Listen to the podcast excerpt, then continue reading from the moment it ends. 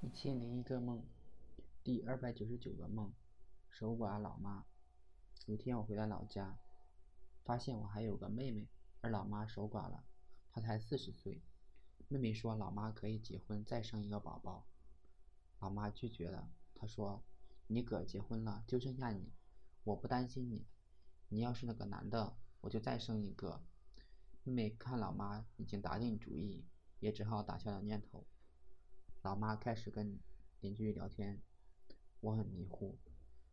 老妈为什么说妹妹是个男的就再生一个宝宝呢？我百思不得其解。这大概是因为看了继母与女儿的蓝调。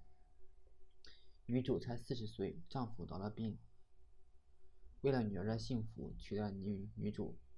不久以后，丈夫就去世了。女主带继女有亲生孩子，很让人费解，而且。女主因为照顾弃婴，居然有了奶水，感觉太夸张了。我表示看不懂日剧。